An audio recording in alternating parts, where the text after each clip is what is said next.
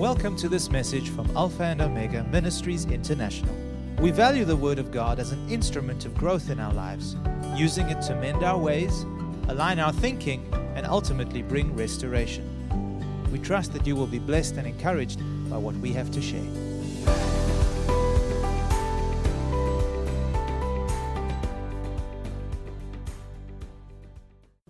Thank you, Lord Jesus. Father, as we approach the ministry of your word this morning, we humbly ask for understanding, wisdom, and revelation knowledge.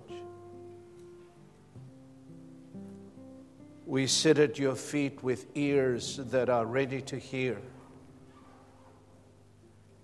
hearts that are ready to receive and embrace truth and be changed by it. We receive sight and prophetic vision that we may see and understand your ways. And so we thank you for your precious word.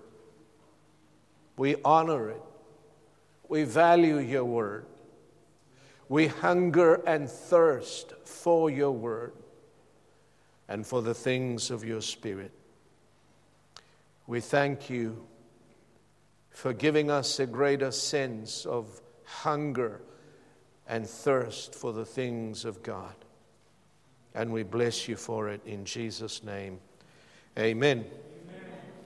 Good morning to all of you and to those who are watching us comfortably at home by way of our GoToMeeting platform. I'm going to be ministering next Sunday as well because I will not be able to finish uh, what the Lord has placed on my heart to share with you this morning. I was supposed to take a sabbatical for the whole of the month of August.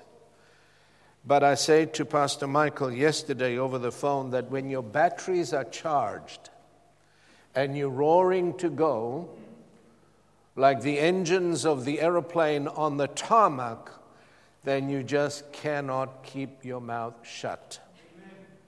Amen. Amen. So thank God he was gracious enough and he gave me his pulpit for two weeks so that I can preach and teach what the Lord put on my heart to do so this morning. Thank you. The title of my message this morning is called The Fight of Faith. Now, teaching and preaching on the subject of faith is one of the most favorable subjects, if, the, if not the most favorable topics of my ministry. I love teaching on the subject of faith. And so, to lay a foundation, we're going to read from 1 Timothy chapter 6 verse 12 and we're going to also read 2 Timothy chapter 4 verse 7 both of them from the New King James version can we have those scriptures on the board please here we go.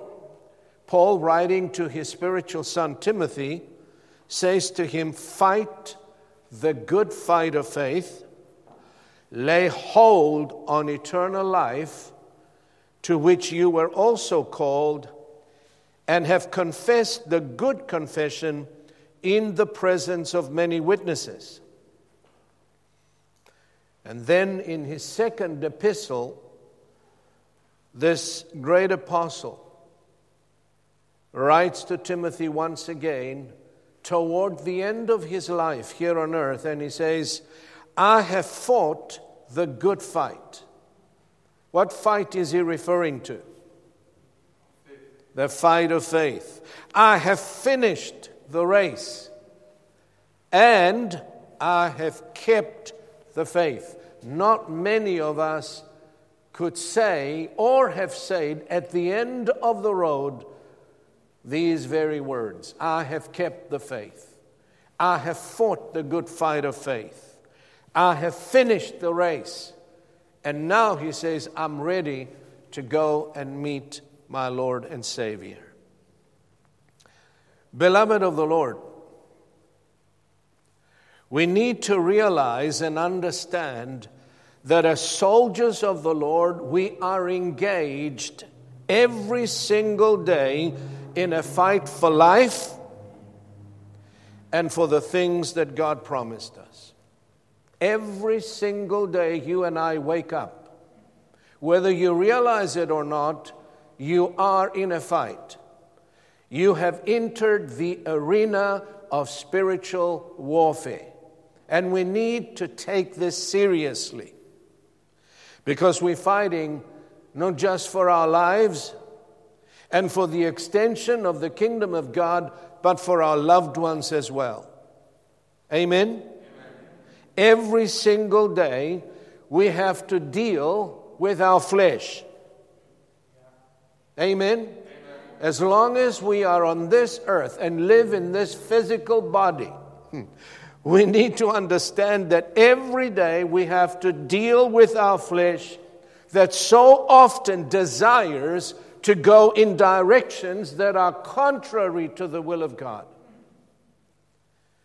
contrary to the purposes of God. Paul says, writing to the Corinthians, he says, But I keep under my body and bring it into subjection, lest that by any means, when I have preached to others, I myself should be a castaway. It's easy to talk, it's easy to preach, but it's not easy to keep this body under control. Amen? It's the sinful nature that desires to go its own way, that wants things that are outside of the will of God.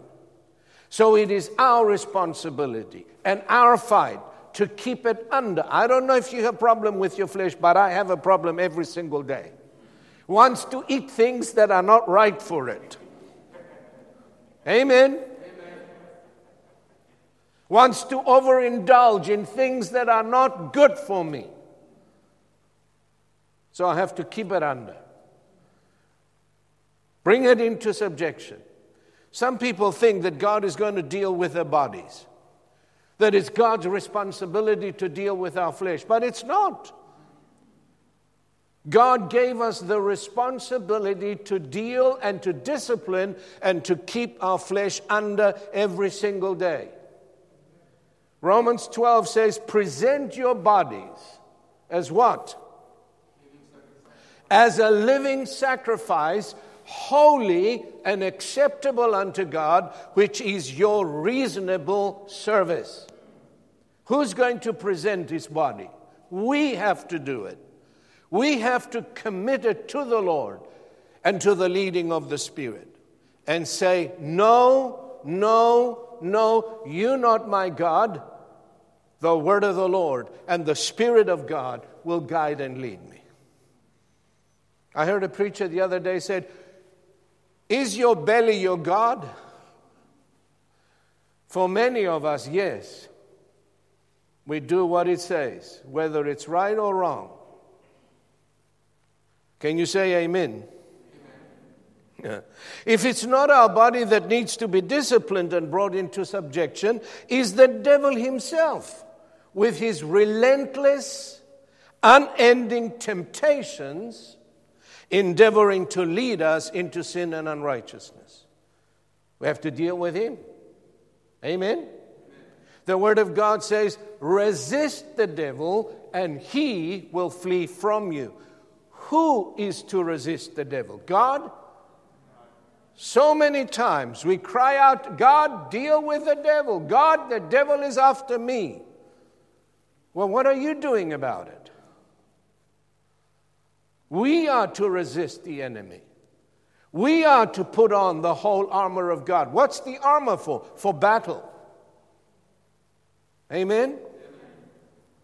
And then again, we have to deal with the spirit of this present world and its many luring and appealing temptations that drive men and women away from the purposes of God and away from their destiny in Christ. Paul, writing to Timothy once again, said to him, For Demas, 2 Timothy chapter 4, verse 10, hath forsaken me. Why?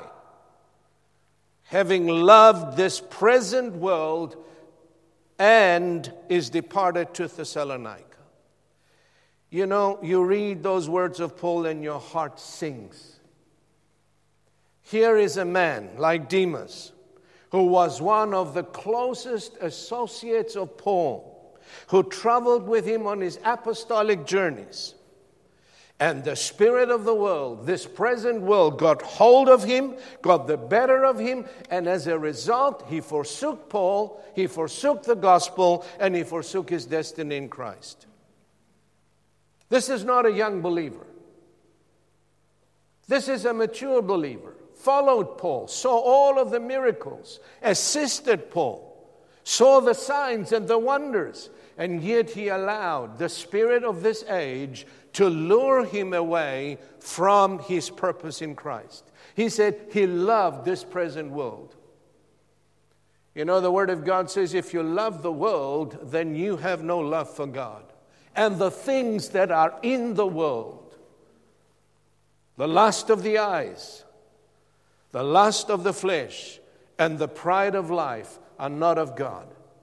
They lead people away from God's given purposes. Amen? Amen? It is for this reason that as soldiers of the Lord, listen, We are to take seriously our calling, and as the Apostle Paul says, endure hardship.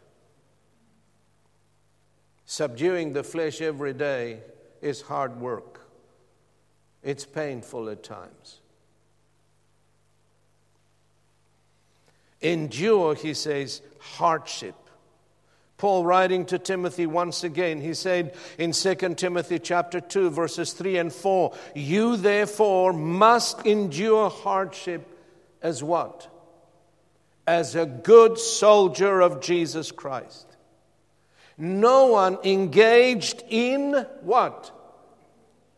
Warfare entangles himself with the affairs of this life that he may please him who enlisted him as a soldier.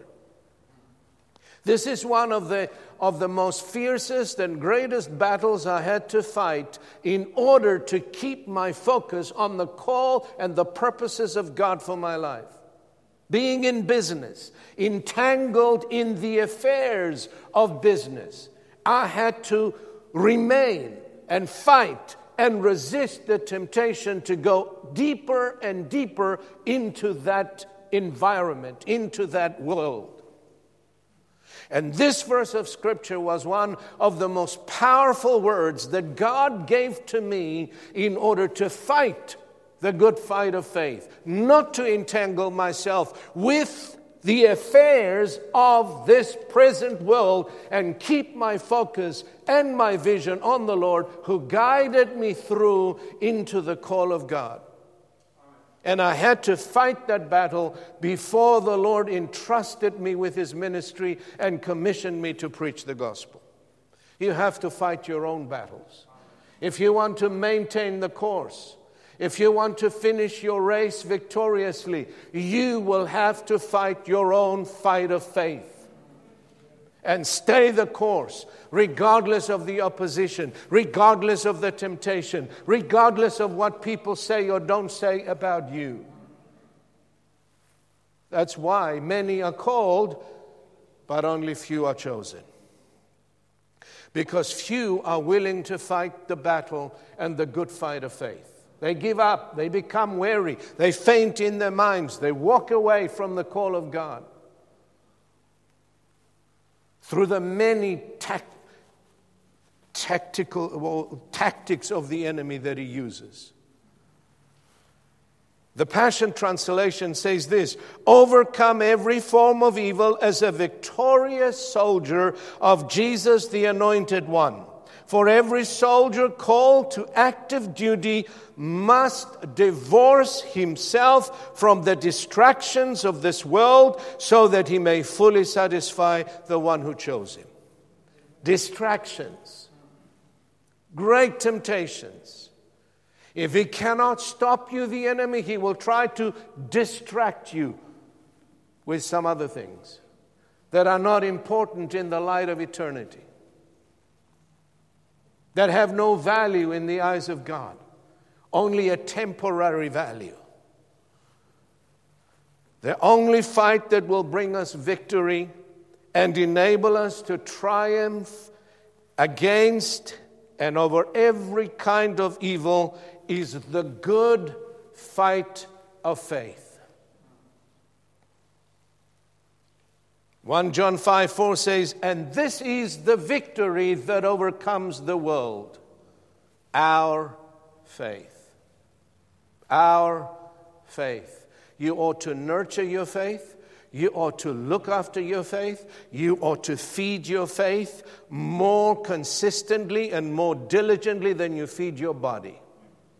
If you don't feed your faith, if you don't nurture your faith, if you don't exercise your faith, your faith will not be able to overcome all of these things that we talked about. We need to be strong men and women of great faith. Are you with me? Praise God. I trust you are listening. The scriptures declare that exaltation and promotion does not come from the east nor the west or from the south, but from the Lord. Amen. Psalm 75, verse 6. In order to advance in the kingdom of God and be exalted in the eyes of the Lord, one has to know how to fight the good fight of faith. You cannot do it any other way. Every form of growth and advancement in the kingdom comes by faith and through faith. And without faith, it is impossible, Hebrews says, to please God. Amen. Amen. We must learn how to believe God and exercise our faith not only in His ability and power to deliver, but also in His willingness to do so.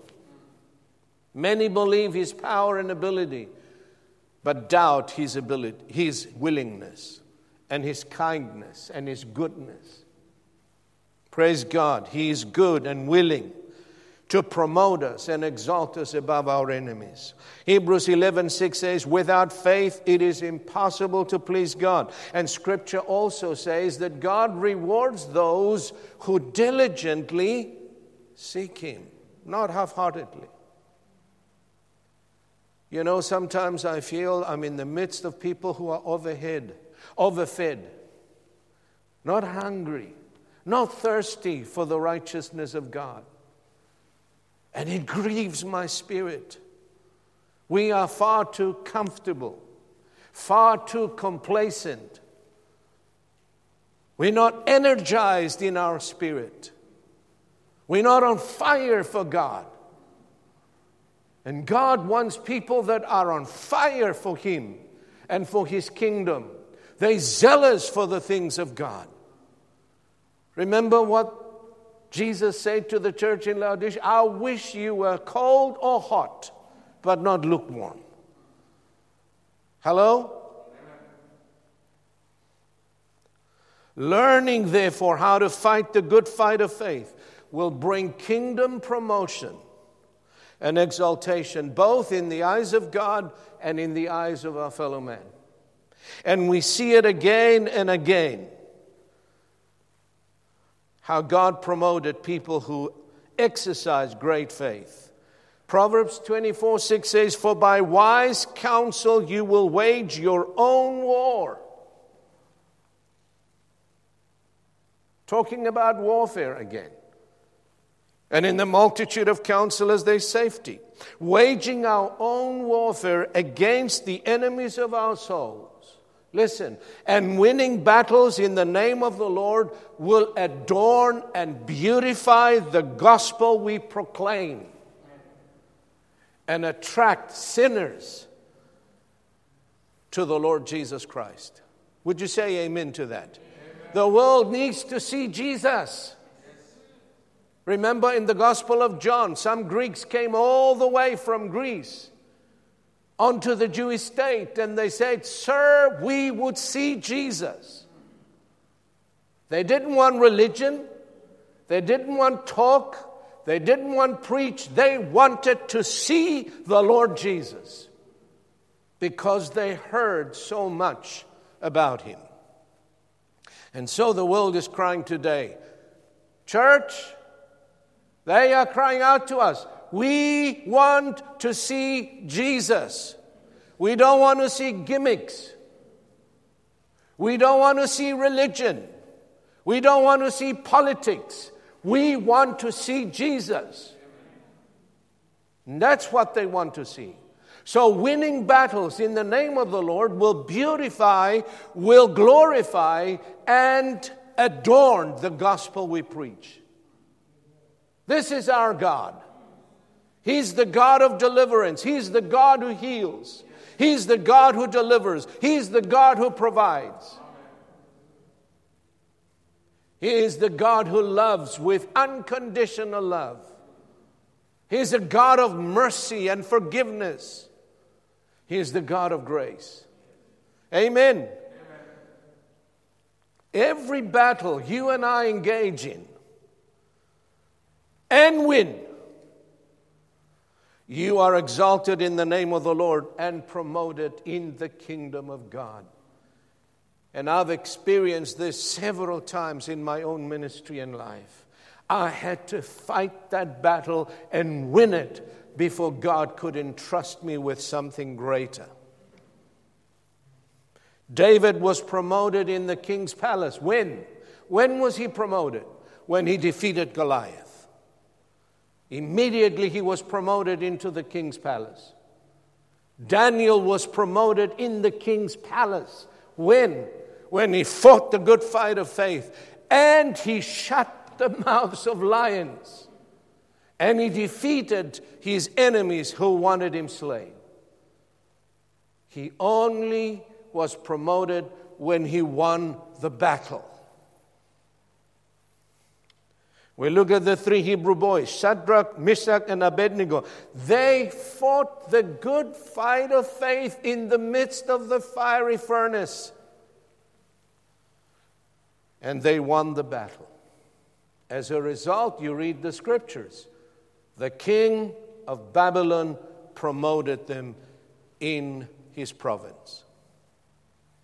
I can go on and give example after example of men and women, and as Hebrews 11:33 says, who through the faith subdued kingdoms, they work righteousness, obtain promises, stop the mouths of lions, quench the violence of fire, escaped the edge of the sword, out of weakness were made strong, became valiant in battle, turned to flight the armies of the aliens. Women received their dead raised to life again and others were tortured, not accepting deliverance that they might obtain a better resurrection. All of these, they fought their own fight of faith. They didn't cower. They stood firm. They stood strong in front of opposition, in front of death. And God honored their faith. And some of us are afraid to go out our houses. We are more afraid of the virus than we are of God. And that's the truth. Take it or leave it.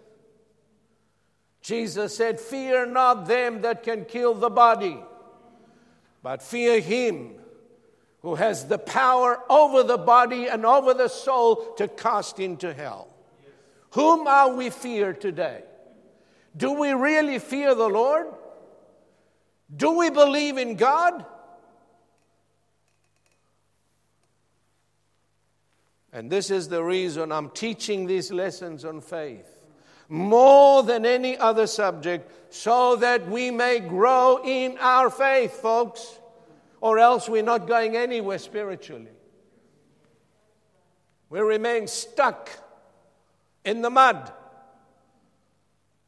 until you rise up and take your rightful place in the kingdom of God and begin to exercise your faith and fight the good fight of faith, whatever you have to deal with. And God is not going to thrust you against the Goliath. You're going to have to first defeat the lion and the bear before he gives you the Goliath. Amen. And this is the reason we need to win battles in the name of the Lord, get promoted in the kingdom of God, so that the boundaries of our work in Christ will be extended, as the scripture says, in regions beyond us. It's not about us anymore. We don't fight the good fight of faith just for ourselves.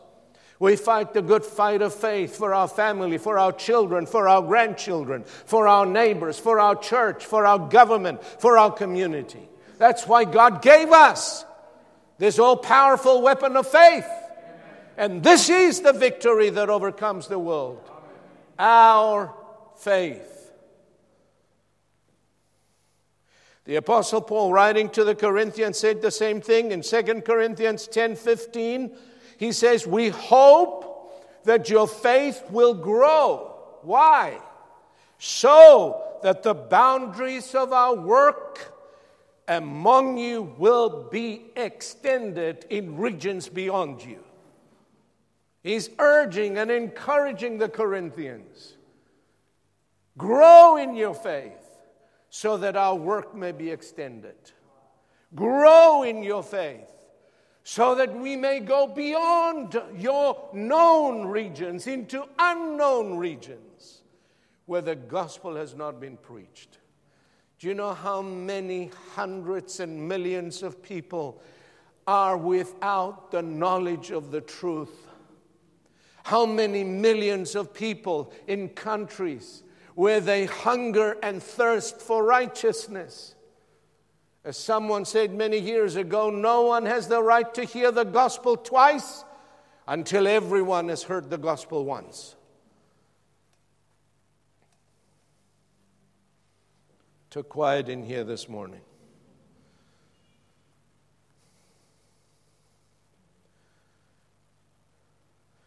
The scope and influence of our work in Christ, folks, will be extended as we learn to fight our own fight of faith and win the battles we need to engage in. And believe me when I say, there has never been a time before when our faith in God and His Word is being tested and tried. Look around you, not very far. But what do we see? The devastation of the days we are living in. Sickness, disease, fear, and death are all around us.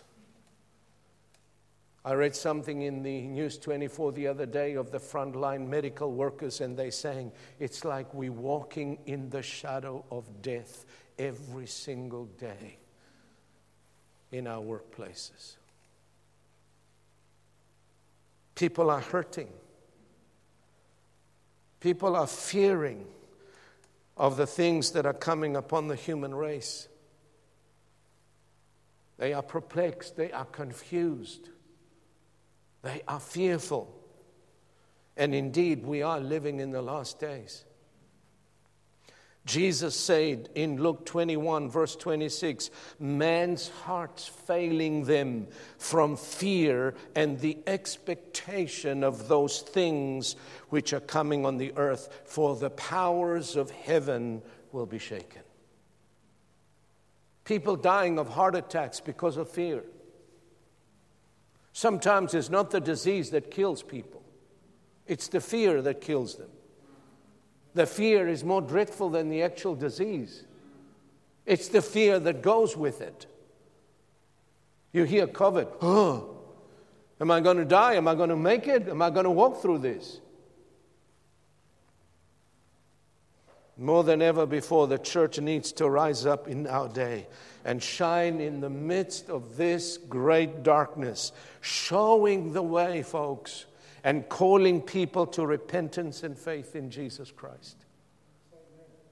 I'm reminded so often in the last few days of when Jesus gave them the parable of the fig tree, of the gardener coming by the fig tree looking for fruit for three years, and he found none, and he says, Cut it. Why does it waste the ground? And the gardener pleads with the master, said, Give it another year.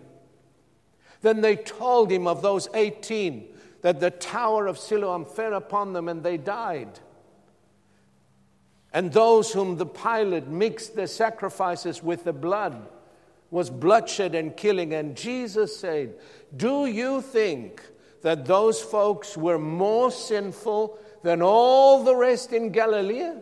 I say to you, no. But unless you repent, you will all likewise perish. What's God, what is He looking for in this chaotic world? He is looking for fruits worthy of repentance. Genuine repentance that produces godly fruit, not just mere words. Ch- uh, lives that are changed by the power of the gospel, marriages that are restored, relationships that are restored, bodies that are healed and delivered because they repented and turned from the wicked ways. There's one message that needs to be preached by the church today is repentance. Because you cannot have genuine faith without first repenting. Faith is a byproduct of genuine repentance. Amen? Amen? And throughout the generations, God has always prepared a remnant for such times as these who remained faithful and true to his word, even so today. And God is calling each and every one of us, young and old, man and woman, boy and child, to enlist in this great army of believers who will stand in the gap and provide a way of escape from this crooked and perverse generation. Amen. But in order to do that, we need to become a people of great faith. Amen? Great faith. Faith in God and faith in His exceeding great and precious promises. Would you say amen to that? And so the Word of God declares that the kingdom of God does not come in word only but in power and demonstration of the Spirit of God. That's the evidence. That's what the world needs to see. Amen? And these things ought to be seen in the workplace, not in the church. Where you are, where I am every single day, in the shops, in the supermarket, by the doctor's office, or wherever you are. Amen. We cannot proclaim to believe in God who delivers unless we demonstrate deliverance in our own lives. Would you say amen to that? We cannot proclaim to believe in God who heals, who protects, and provides unless we are able to demonstrate these in our own lives. Remember, we are the ones that we are supposed to adorn the gospel. You know how in the, in the clothing stores they adorn the windows with beautiful clothes. Why? So they can tempt you to go in and give them your money. And that's what we need to adorn the gospel, for people to look at you and me and say, Man, here is a family who believes in God. Here is a man of God. Here is a woman of God who believes in God, who trusts in God, who rejoices in the midst of the storm, who has peace that passes all understanding, regardless of what happens around him, who is not afraid, who is not anxious, who is not troublesome, who lays his head on the pillow at night and he sleeps like a baby because he trusts in God and in his unfailing promises. Paul, speaking by the Spirit, said to the believers in Thessalonica the following 1 Thessalonians chapter 1 verse 5 For our gospel did not come to you in word only, but also in power and in the Holy Spirit and in much assurance, as you know what kind of men we were among you for your sake. He says, We didn't come with just mere words. He said to the Corinthians, My preaching and my teaching was not done with enticing words of man's wisdom, but it was done in the demonstration of the Spirit and power. They came with the goods.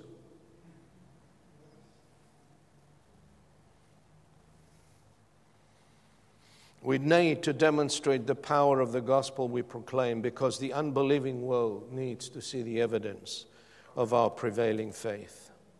And as the word says, we need to imitate those, those who, who through faith and patience inherit the promises of God. I'm reminded at this time of Jairus' faith, for example. It inspires me the faith of this man who stared death in the face and refused to doubt or fear because Jesus said to him, Do not fear, only believe.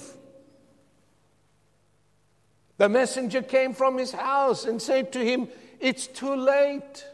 Your daughter is already dead. Don't trouble the master. When Jesus heard those words, he said, Do not fear, only believe. And he's telling us the same thing today. Do not fear, only believe. Don't fear the virus. Don't fear sickness. Don't fear disease. Don't fear disasters. Only believe in God.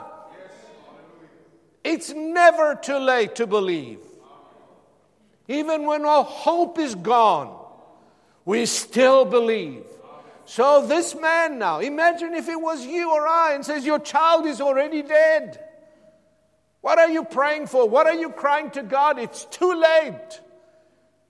He refused. He stared death in the face and he said, I believe God, for it shall be as the Lord told me it will be, that my daughter will rise again. And he walked step by step, following Jesus to his house.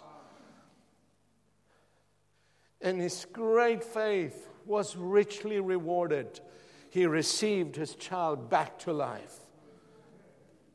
Oh, for such faith. That's why Jesus said, Will the Son of Man find such faith when he returns to earth? That's the cry of his heart. Will I find such faith when I come back? You can answer that question. And we can confidently say, Yes, Lord, you will find such faith in me and in my family. We will not fear, we will believe God. We will exercise the gifts and the talents you've given us. We will share our faith with those that do not know you. We will go into the highways and the byways and invite people to come to church. I'm sick and tired of preaching to empty chairs.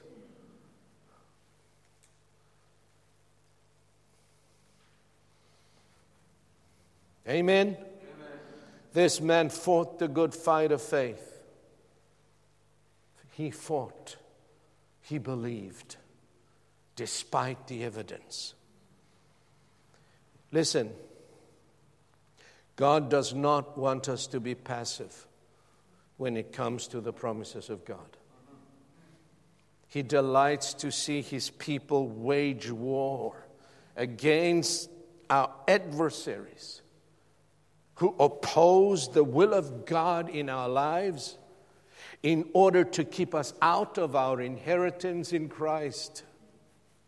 Out of what belongs to us, out of what the precious blood of Jesus bought and paid for, and given it to us.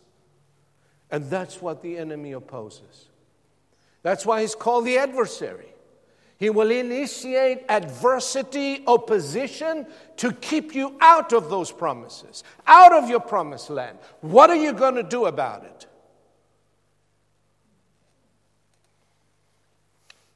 Jesus said in Matthew 11 12, and from the days of John the Baptist until now, the kingdom of heaven suffers violence, and the violent take it by force.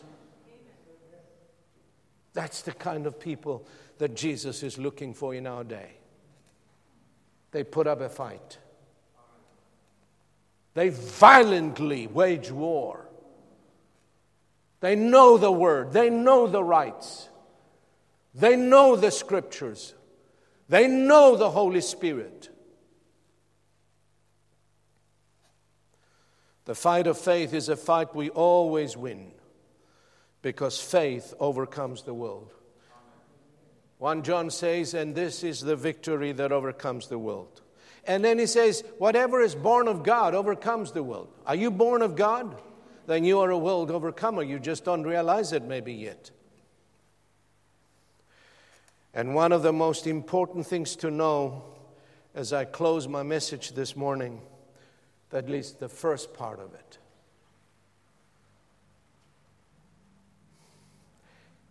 The one most important thing to know about the fight of faith is to keep it in its proper place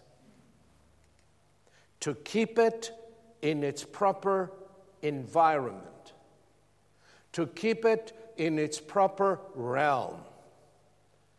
And that is the realm of the invisible, the realm of faith. Amen? Eh, that as long as we keep the fight in the realm of faith, the devil remains defeated, subject to us. Why? Because the natural realm is his domain. Amen? if he succeeds in bringing the fight into the natural physical realm, he will always have the upper hand. Why? I've explained it. The natural uh, realm is his domain, and he knows how to defeat us in that realm. Why? He's called the God of this world, which means he has the ability to manipulate the natural realm. So you can't fight him in the physical realm. You have to take the fight in the realm of faith. There you always win. How does he do that? How does he try to get us down onto this natural realm? He will point you to natural circumstances. You notice that? He will tell you, look at how you feel. How you feeling? Yeah? He will point you to your physical senses. He will highlight how you feel and how, what you see, and he will constantly bombard you with natural evidence telling you that it is not so. God lied to you. Look at your body. I mean, look at you. You, you can hardly put one foot in front of the other. When you say you're healed, how do you feel? I don't think we should ever ask believers how they feel. We should always ask them, where are you in faith? Or are you in the natural realm? Are you in the spirit or in the flesh? Michael, next time we should ask them, are you in the flesh or in the spirit? Amen. I ask people how they feel. I shouldn't. Lord, forgive me. He will always point you to the natural realm and show you the natural evidence. He will elevate your physical senses above the Word of God, suggesting that God lied to you or the promises He made do not apply to you. They apply to Pastor, but not to you. Why? Because you're just a horrible sinner. You're not so holy. Lies and the father of lies. When we are engaged in the fight of faith, paying attention to what the natural realm tells us and believing what it testifies, will not change the situation, but will rather enforce it. I'm going to say that again because that's very important. Paying attention and focusing on what the natural realm tells us and believing what it testifies will never change your situation, but will rather enforce it. And talking about how you feel all the time will not help your situation, but will make it worse. Because you're glorifying not the Word of God, but you're glorifying your feelings and your emotions.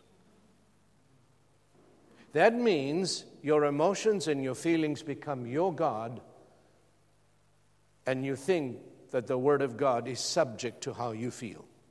God's Word never changes of how you feel. Amen? Here is one more. Another important principle to remember as we engage the enemy in the fight of faith is to guard our minds, because that's where the battles are won and lost. Many faint and become weary and give up in their minds first. That's why Hebrews says that when we go through these challenges, we ought to do what? Look unto Jesus, who is the author and the finisher of our faith. And then the word says, consider him. So if I'm going to consider him, who is him? He is the word, he is the promises of God. That means I will not consider how I feel. You cannot consider two things at the same time, can you? No. Keep looking to the Lord. Keep looking to the Word. What does the Word say? What did God promise me? Focus on that. Consider that, not your own body. What did Abraham do before he received his miracle of a son? The Bible says he considered not his own body nor yet the deadness of Sarah's womb. And both his body and his wife's body spoke to him every single moment of every day and tell him, You cannot have a child. It is impossible to have a child. No one has had a child at 100 years old. But he refused to consider his own body. The Bible says he considered the promise of God. And he was fully persuaded that he was able to perform what he promised, giving glory to God. Next week, part two. Father, we thank you. We give you praise for your precious word. Your word declares that you sent your word and healed them and delivered them from the destructions. And Father, I believe and declare that the word that has gone forth out of my mouth today will heal and deliver anyone and everyone who hears the word, receives that word, believes on that word, and acts on that word in Jesus' precious and wonderful name. Amen. Thank you for listening to this message. For additional resources or more information about this ministry, come and visit us at alphaomegaint.org.za.